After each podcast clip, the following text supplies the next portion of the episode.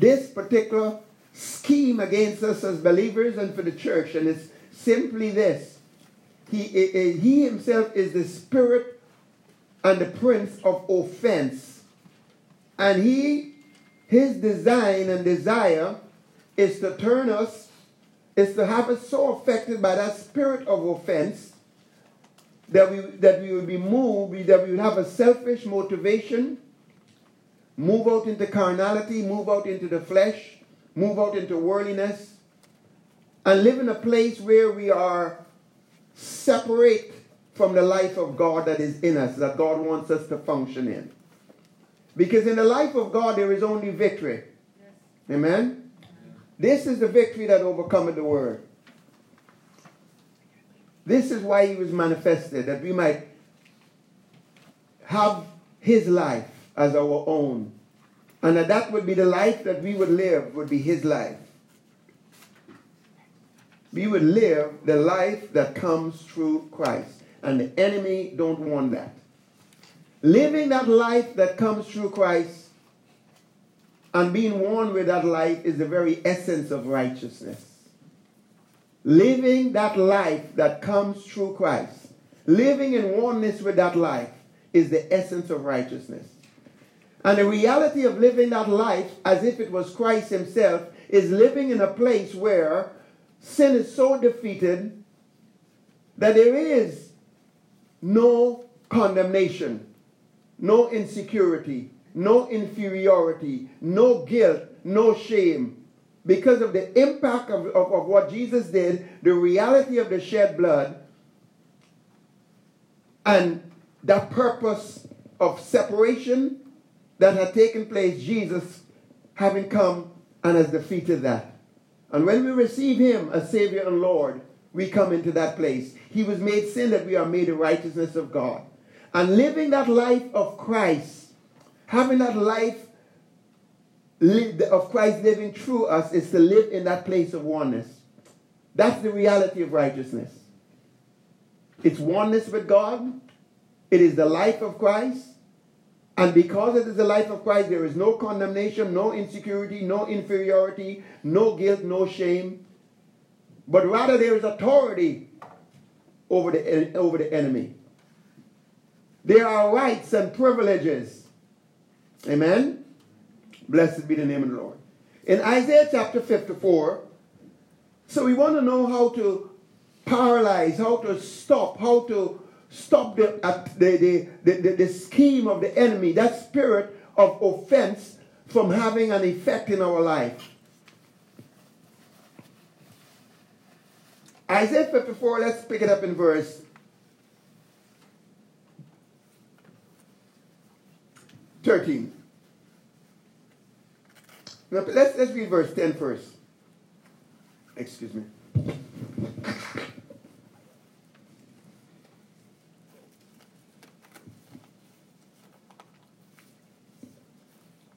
For the mountain shall depart. Let's go back to verse 9. For this is as the waters of Noah unto me.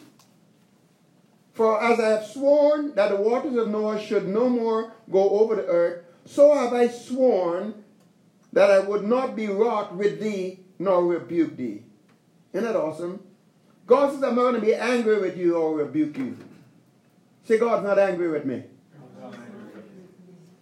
For the mountains shall depart and the hills be removed, but my kindness shall not depart from thee.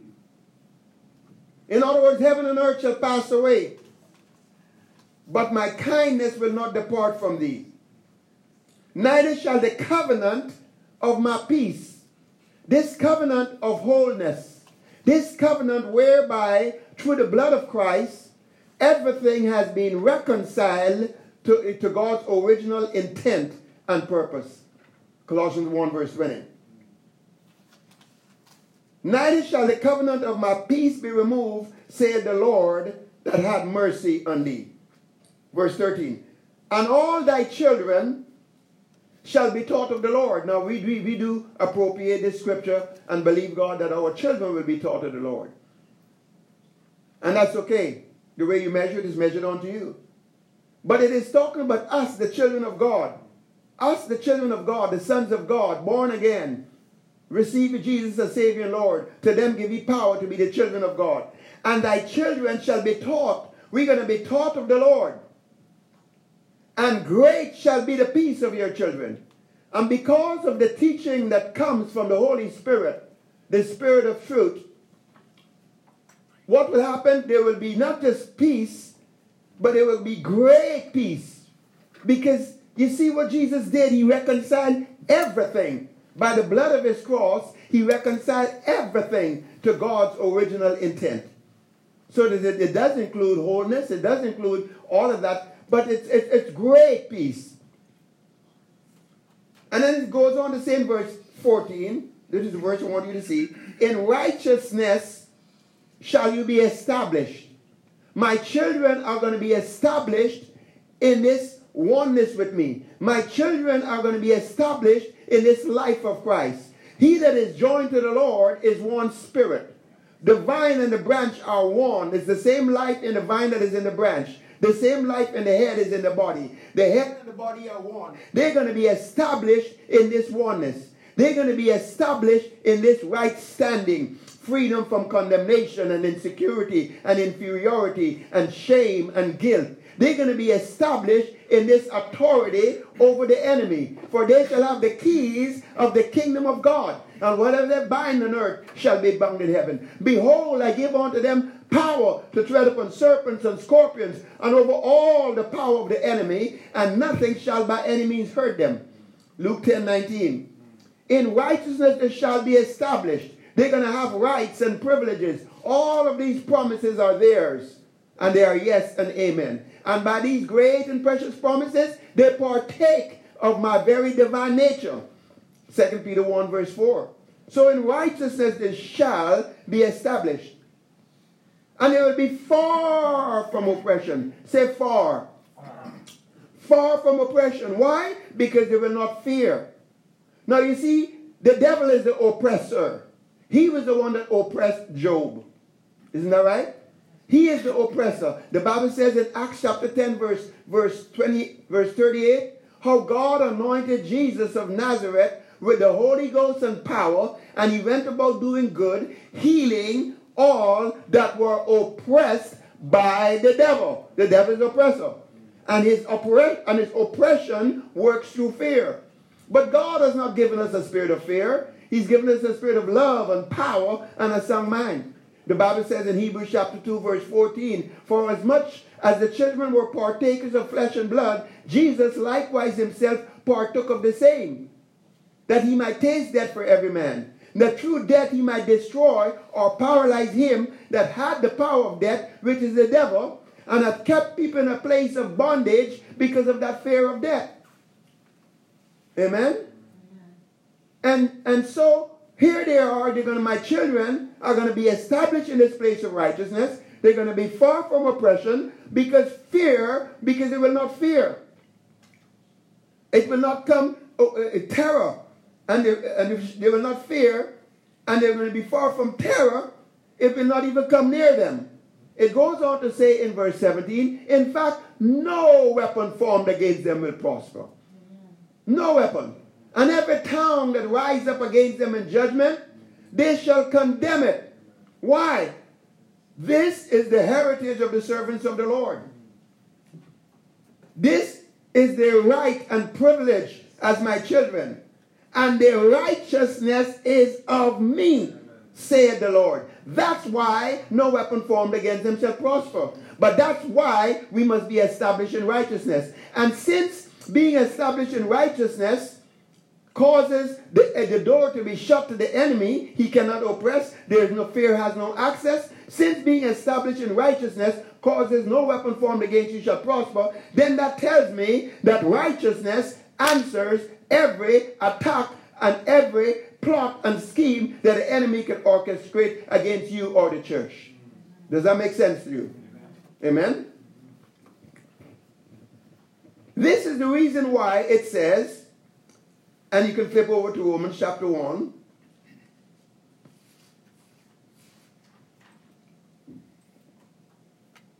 The devil has no answer for righteousness. How could he?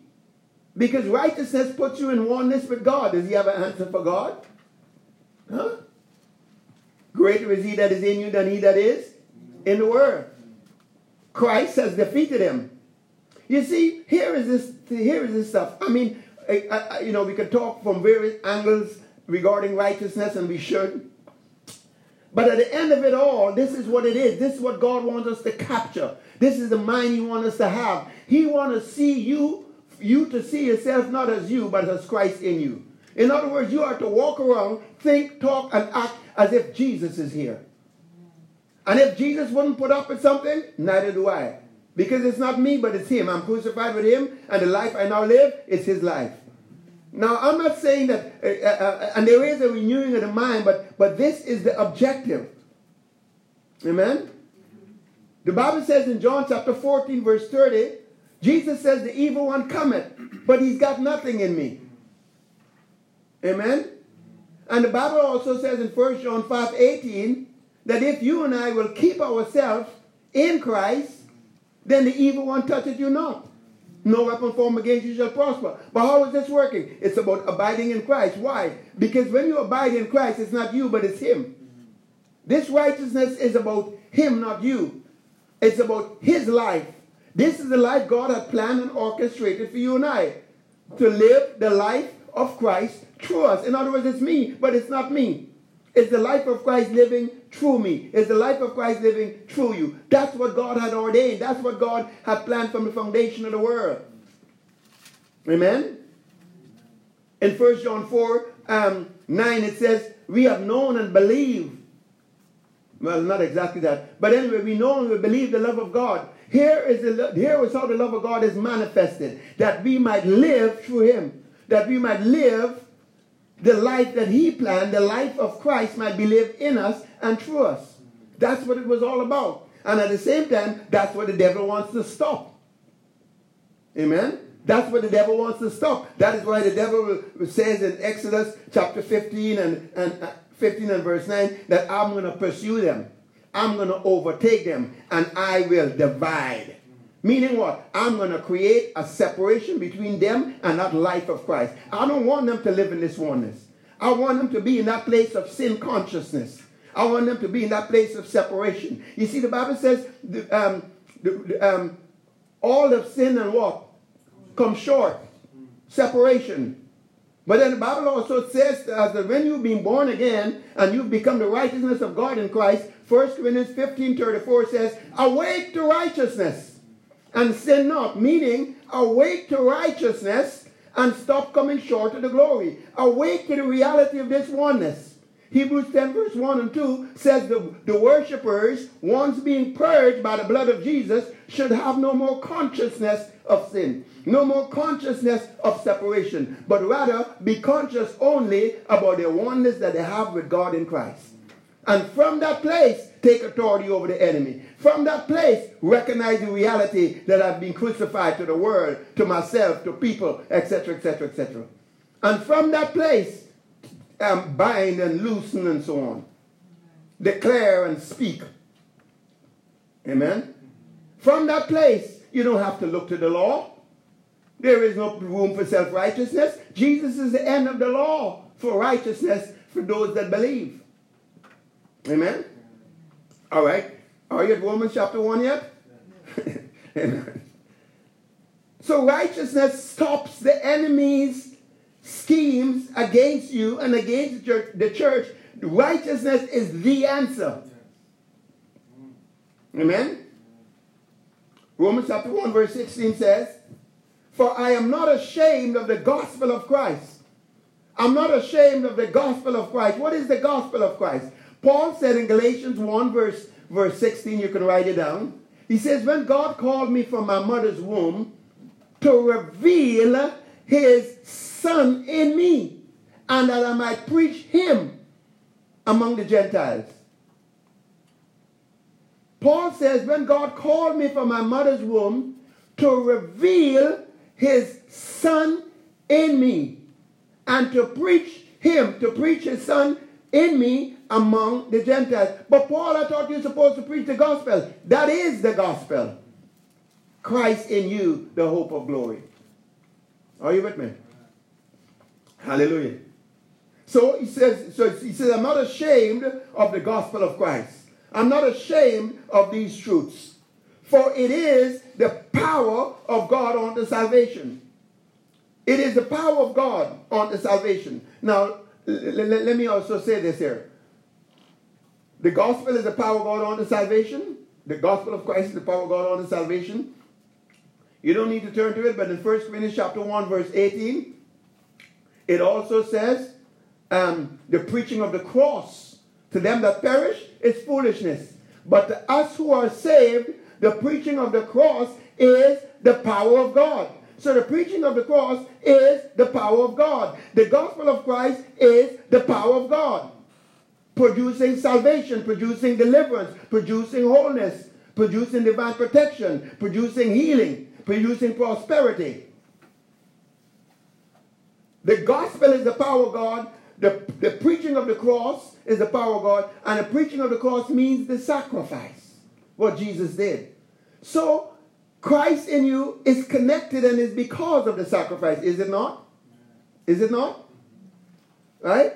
So now we're going back to Romans 1 16. The, the, I'm not ashamed of the gospel of Christ. I'm not ashamed of the sacrifice. I'm not ashamed of the preaching of the cross. I'm not ashamed of the reality of Christ in me because it is the power of God unto salvation to everyone that believes. To the Jew first and also to the Greek. Well, why is it the power of God? Verse 17. For therein, for therein is the righteousness of God revealed the reason it is the power of God is because in it there is this unveiling of the righteousness of God. In this reality of Christ in you, in this preaching of the cross, in this sacrifice, in this gospel, why is it the power of God to produce deliverance and salvation and wholeness? Why? Because in it is this revelation of righteousness. So it is to say righteousness is the answer. The sacrifice is the answer, righteousness is the answer. They're pretty well equivalent. Be- righteousness is so much the answer that Jesus said, Look here, don't be concerned about what you're going to eat and what you're going to drink and what you're going to wear. Man, the Gentiles are concerned and sweating over that stuff. Don't you do that. This is what you must do. This is what you do. The Father knows you have need of those things. It's not like the Father don't want you to have them. He's given you all things richly to enjoy. But that's not how you go about it. This is what you do, Matthew 6.33. He says, seek first the kingdom of God and his righteousness. And all this other stuff, all these other things will be added onto you besides. Because you pursue them? No, because you're pursuing the kingdom of God and righteousness. Amen? Say the kingdom of God and righteousness. I'm saying to you, righteousness is the answer. You say, but he said the kingdom of God and righteousness. Yes, he did say that. So let's check that out a little bit. We also know from Romans chapter 14, verse 17, that eh, eh, eh, the kingdom of God is not meat and drink. But the kingdom of God is what? It's righteousness, peace, and joy in the Holy Ghost. So the kingdom of God is righteousness, peace, and joy in the Holy Ghost. Now you say, well, all right.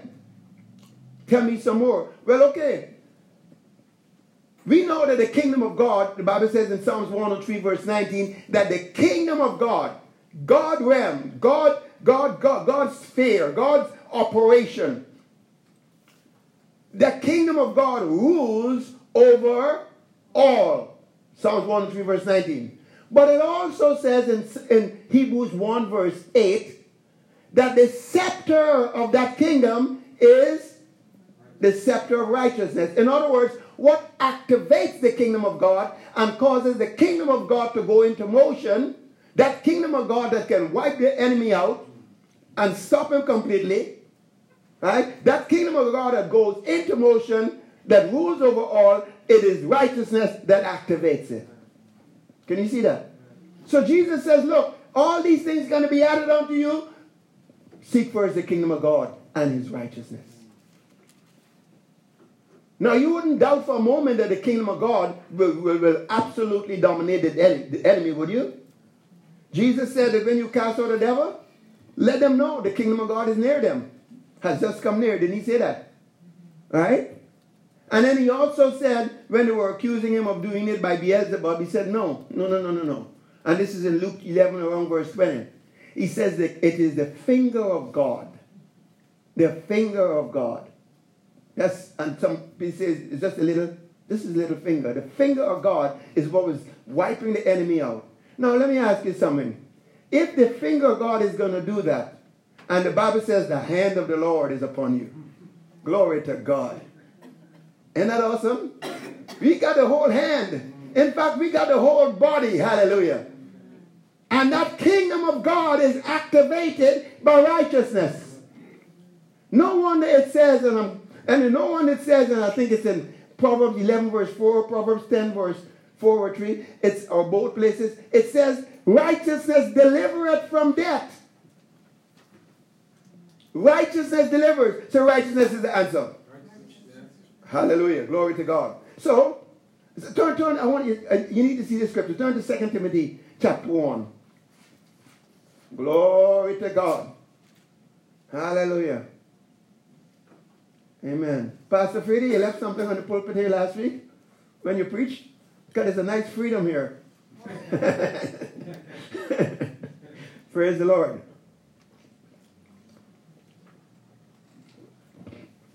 Second Timothy chapter 1.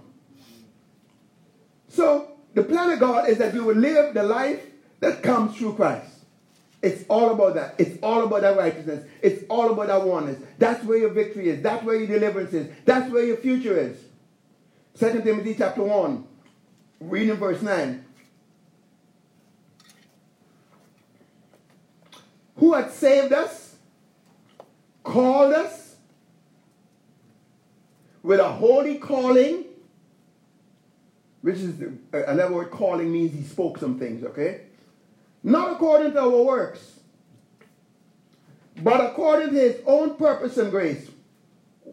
So there, he saved us, he has called us, or he has spoken certain utterances about your life, and it was not according to your upbringing, your background, your race, or anything else like that, but it was uh, or your own doing, but it was according to his own purpose and grace, which was given that purpose and grace was given. And I like to think of it as the grace, which is the provision, the enablement, the empowerment of God. What for? To accomplish the purpose. Amen? Say, God's got a purpose for my life. But then he also gives you that, he's placed that purpose inside of you. you. He's giving you that purpose, but he also gives you grace to accomplish that purpose. Tell me more. Which was given where? In Christ when? Before the world began. So before the world began, here it is. Here you are. You know how it says in another place, um, uh, Jesus was, cruci- was what? Crucified from the foundation of the world? You, you I think it's in Revelation 13, 8 perhaps. But anyway, so here you were before the foundation of the world. Before God ever said, let there be light. Wow before there was ever a heaven and an earth, before the world began, before the world began, I'm just reading scripture. This is what it says.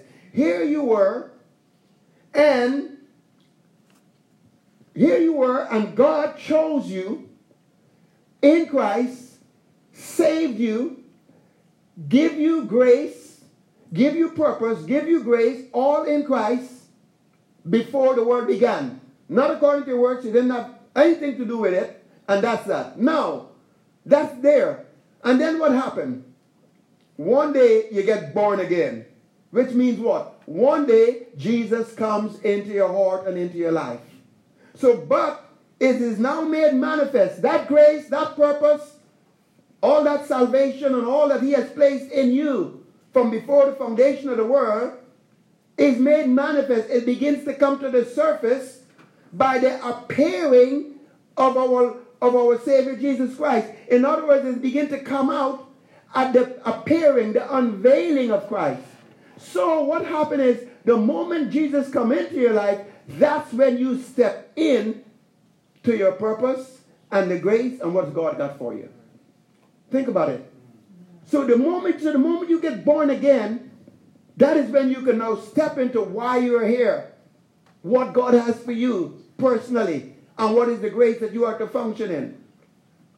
Everything else before might have been preparation for that, but that's when you step into it. And then as that life of Christ in you is unveiled and becomes more, more, more known, and as, as more of that life comes out, then the more of the more you'll be able to walk in your purpose, and the more grace will increase, grace will multiply through the knowledge of Him, and more grace will multiply. And here you are, you're going to begin to walk out your purpose. Can you see that? But what is it connected with? It's connected to Christ in you. It's connected to that oneness that you have with God in Christ. It is connected to righteousness. Christ in you, the hope of glory. Blessed be the name of the Lord. Amen. So, so the enemy wants to chop that off. He don't want you to function in a life. But God says, no. That's exactly what I did when I got them born again. They were crucified and it's no longer them. It's not Christ living in them. I did it by the faith of my own operation. Colossians 2.12 and Galatians 2.20. So the devil wants to stop that, but uh-uh. How does he, how he trying to stop it? He tries to stop it with a spirit of offense. Now, we've been talking about that. I can't get into it, but you listen to the last couple messages, it's there. But in Matthew chapter 16, when Jesus, after, after the disciples had said, You are the Christ, the Son of the living God, and Jesus responded, and Jesus says, Blessed are thou, Simon Barjona, because flesh and blood did not reveal it unto you, but my Father which is in heaven, and I call you Peter. And upon this rock I'm going to build a church, and the gates of hell will not prevail against it. And then from that time, Jesus began to unveil to them and to begin to tell them that he must go to the cross and he must suffer many things, and he will die and he will be raised up the third day. And then Peter took him aside and pulled him aside and says, No, you're not going to do that. And rebuked him. And then Jesus turned to Peter and says, Get thee behind me, Satan. You are an offense to me because you savor not the things of men, but on the things that are of God. Sorry, you savor not the things that are of God, but the things that are of men. And he says, You are an offense to me. You are a trap. You are a stumbling block. You are trying to turn me to some selfish motivation to be defensive of myself and to be concerned about me and my. And, and, and he said that selfishness is that it, it, that selfishness that the spirit of offense is designed to draw out of you is a hindrance. Because Jesus went on to say, You cannot live my life unless you lose your own.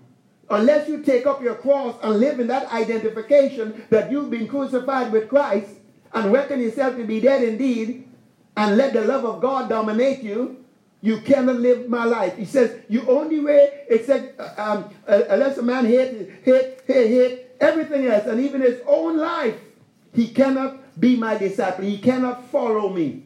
He might want to, he might have a title, but he can't follow me unless he, unless he is crucified, unless he gives up his own life.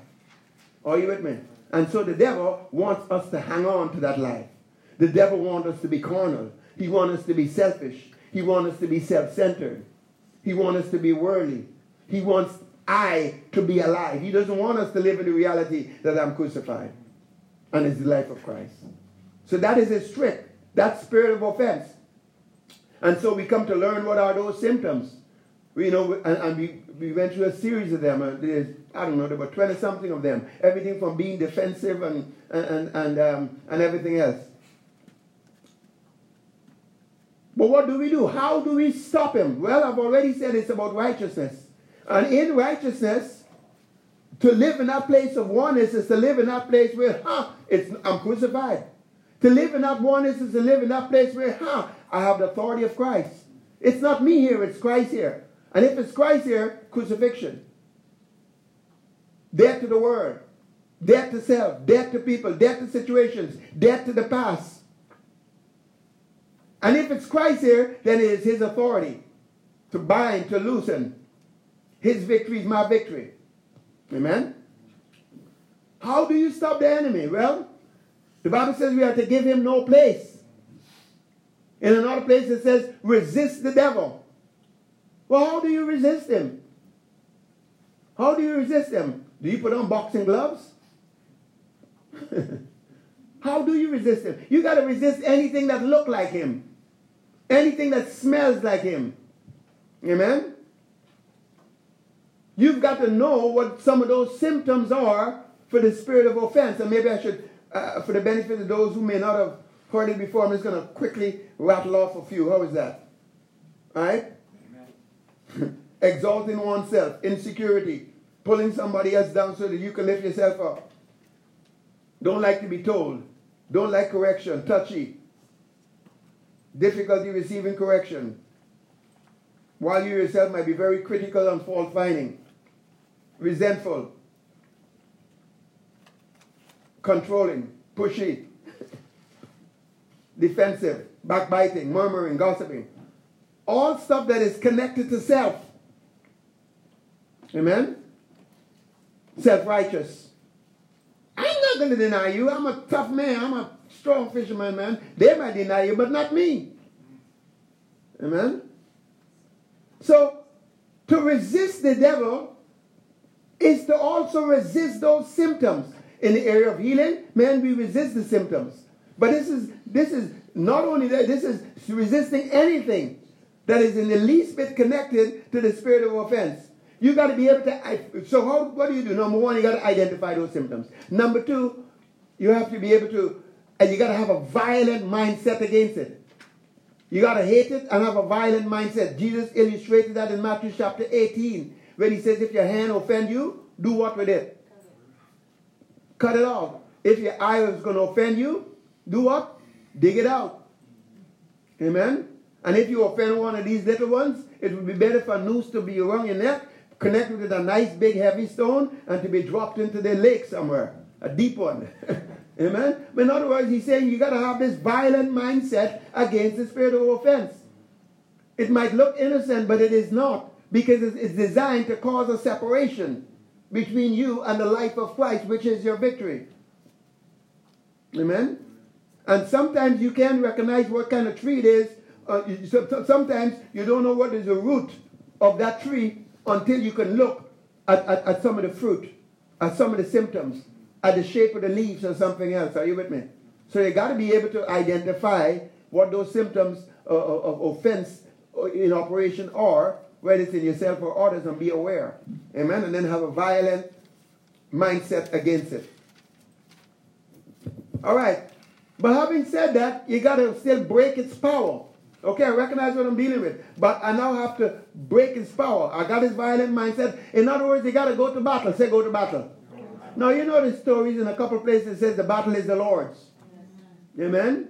The battle is the Lord's. In other words, then you might, you know, in the natural we might think maybe if I get a, maybe if I get a, a, a, big arrow and I get a, some, some, you know, all these kind of weaponry and all these physical weapons, but in fact, all God might want you to do is just go and have a trumpet and just sing a song and praise and rejoice in front of the army. All he might want you to do is just have a slingshot and five stones and go in his name. In other words, then the battle is the Lord, meaning that you got to fight this battle not in the corner, not in the natural, not with natural weapons. All weapons of our warfare are what? They are what? Mighty. Mighty how? mighty true God. So you got to fight this battle the way God wants it to be fight. You got to fight this battle according to the word of God. You got to fight this thing spiritually. Amen. You got to fight this thing in accordance to the truth. What is the truth? The sacrifice is the truth. According to the truth. You got to function from that place. You got to function from that place. You know, you're going to war, but from where? From this place of oneness with Christ, from that life of Christ. Righteousness. Means you got to think and talk and act like Him. In other words, it's Jesus here. What does He do? What does He say? How does He think? What, what's, the, what's the reality of Him here and not me? The reality of Him here and not me is I'm crucified. So why don't we start right there? Amen? And our crucifixion has no power unless you put it in your mouth. It says it's the preaching of the cross that is the power of God. It didn't just say the cross is the power of God. 1 Corinthians 1.18. In other words, until that, until that cross or that sacrifice or that crucifixion, until it is preached, until it is spoken, until it's declared, no power. In other words, then I might have some, some issues in my life. I might have some bondages or something like that that I need to be free from. It's not just about, and I, uh, by all means, you need to fast, fast. But it might not, it's not necessarily, it's not just me understanding how this crucifixion work and understanding that, that, um, that, that I belong to Jesus and, and, and that this new man don't have any of those bondages and the day that our Christ has crucified the flesh. All of that is true. But you've got to declare that. You have got to speak that. You've got to speak that all of this other stuff that is trying to keep me in bondage, that I belong to Christ. Galatians 5.24, and I have crucified the flesh with its affections and lusts. And when you begin to declare that, then it will fall off of you. Amen? You've got to declare, I'm crucified to the world. I mean, there are some people that can really get under your skin. Isn't that right?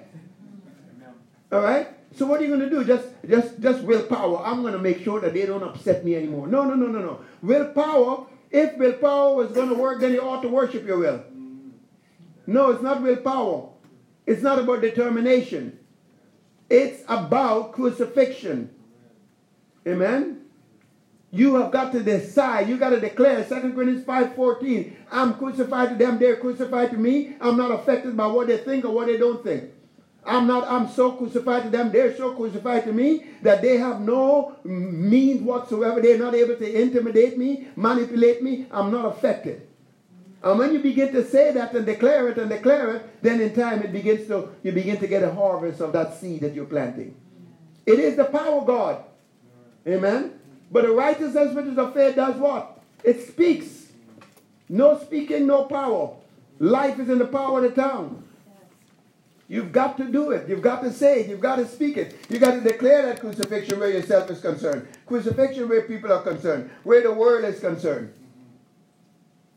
I mean, someone has, has really, I mean, have done some things and, and hurt you and wronged you. What do you do? Well, you declare crucifixion, but you also declare, for instance, you do what the Word of God says. John chapter 20, verse 23 says, Jesus says, when the Bible says he breathed on them the Holy Spirit in John 20, 22, and he said, receive the Holy Ghost. And then he says, whatever sins you remit, they are remitted. And whatever sins you retain, they are retained. In other words, then, if I, if you harm me or you do something against me, if I could remit your sin, fine, it's remitted. At least it's loosened off for me. But if I don't remit it and I retain it, it, it stays attached to me. Are you with me?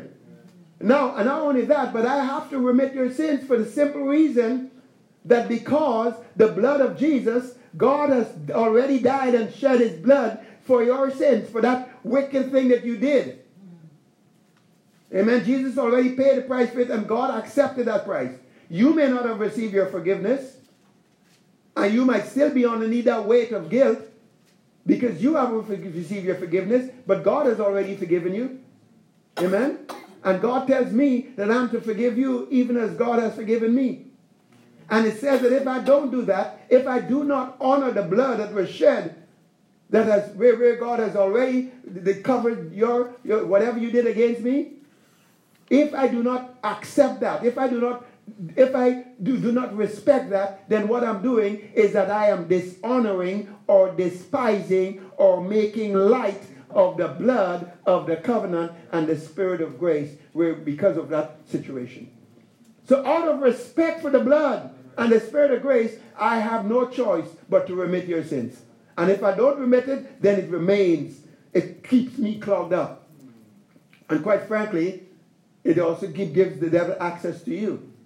Right? Because one of the things I could do as a, a, as a minister of the gospel and as a priest, right? A, a, a, partaker of his heavenly calling, is to loosen that thing off of you so that God could get through to you. There are people in hell that are there and, and now that they are there, they're finding out that all this time they were forgiven. Think about it. Can you imagine that? People are in hell for what? And they're, they're there and they found out that I was forgiven all this time. And all I had to do is receive it. Amen? So there's authority of crucifixion that comes right out of this righteousness and this oneness with Christ. But the next aspect is, is um, and of course that has to do with the past and all of that. All things have passed away. This this spirit man in here, he don't have no history. Amen. But then there's the next aspect of the authority over the enemy.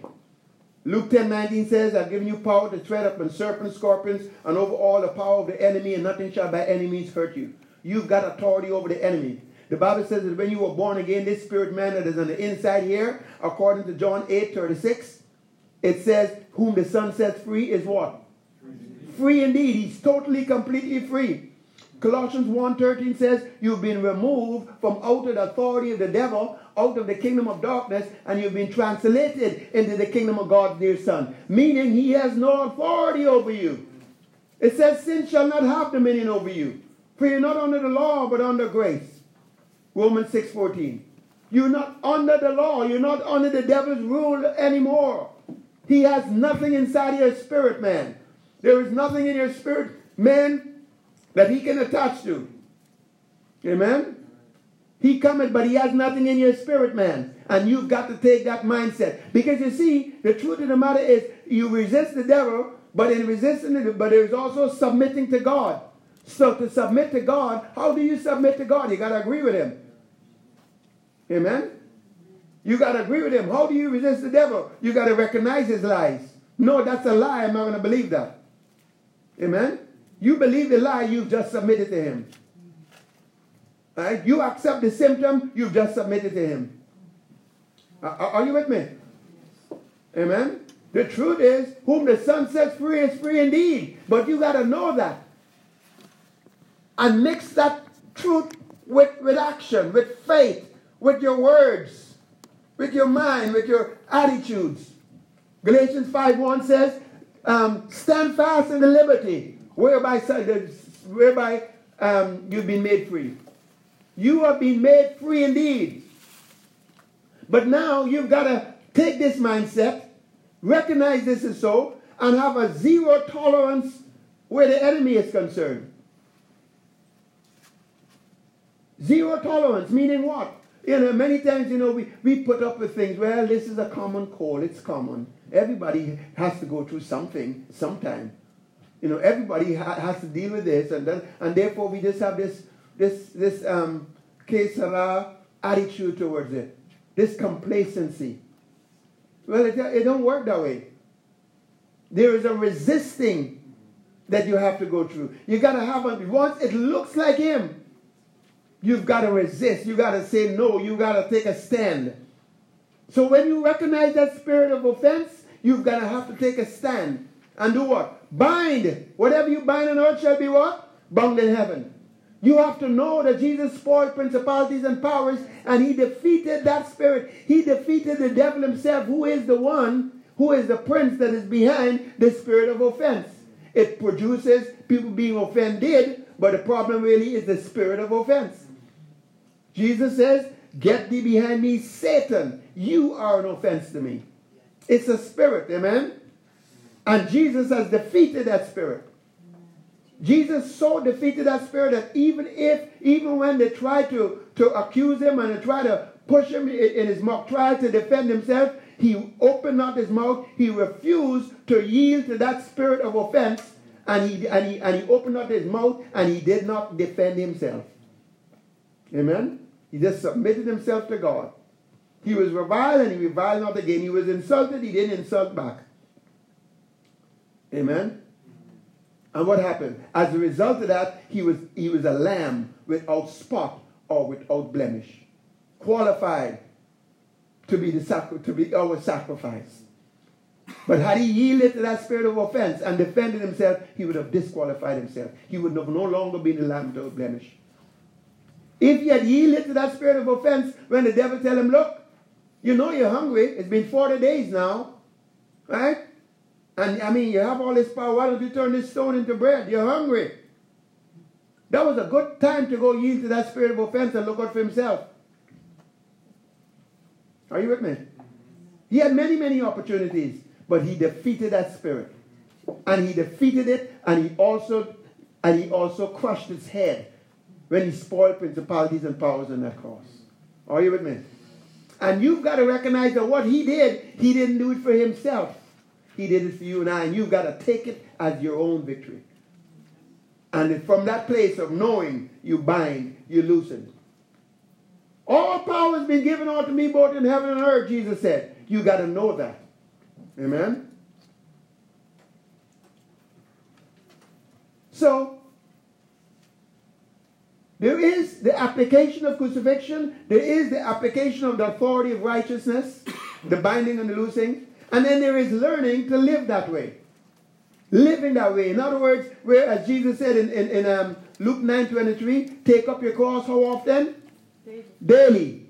Living that way. Paul put it this way in 2 Corinthians 4, verse 10. He says, always bearing about in the body the dying of the Lord Jesus. So that that life also of Christ will be made manifest. That's what we want is the life of Christ. Jesus said, You're not going to have that if you don't take up your cross and follow me. You can, you're not going to have that if you don't lay down your natural life. You're not going to have that if you don't present yourself a living sacrifice, holy and acceptable unto God, which is your reasonable service. Paul says, Yes, I got it, and this is how I do it. I always bear about in my body the dying of the Lord Jesus, so that the life of Christ would be made manifest. I always live in this identification whereby I'm crucified with Him. I always live in this place where for me to live is Christ and to die is gain. Amen? Not my will, but His will be done. I mean, I'm, I'm, they're taking me to Jerusalem and they say they're going to throw me in jail, but none of these things move me because I counted up my life due unto myself so that I could finish my course with joy and the ministry which the Lord has given me. Acts 20, verse 24. Paul says, I live like this. I, I, he says, I die daily. Did he not say that?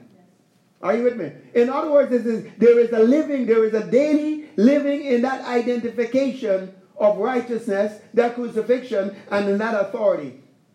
Amen? Living continually in that place where the blood is, is applied and your conscience are clean, and, and living in that place where I am resurrected. I am seated with him. I do have his life. I do have this resurrection life. This is his name. I exercise authority of that name. These are the promises. This is how I evoke and draw out that divine nature. The way Paul put it in Philippians 3, verse 9, he says, That I might be found in him. Well, that's where I must be found in him. Not having my own righteousness, which is of the law, but a righteousness which is of God by faith. Amen? Hallelujah. The reality is that when crucifixion and the authority of resurrection rules the atmosphere of your life, you will not be giving any place to the enemy. And you will not be vulnerable to the spirit of offense. Right? But what does that mean? It means then that you and I, we've got to be dead to self, dead to the flesh, dead to the world, dead to people, dead to the past, dead to situation, and live in the authority of resurrection and the life of Christ. And when you do that, then we have an airtight defense against the spirit of offense. Does that make sense? Let's make some declarations. Let's stand, let's make some declarations.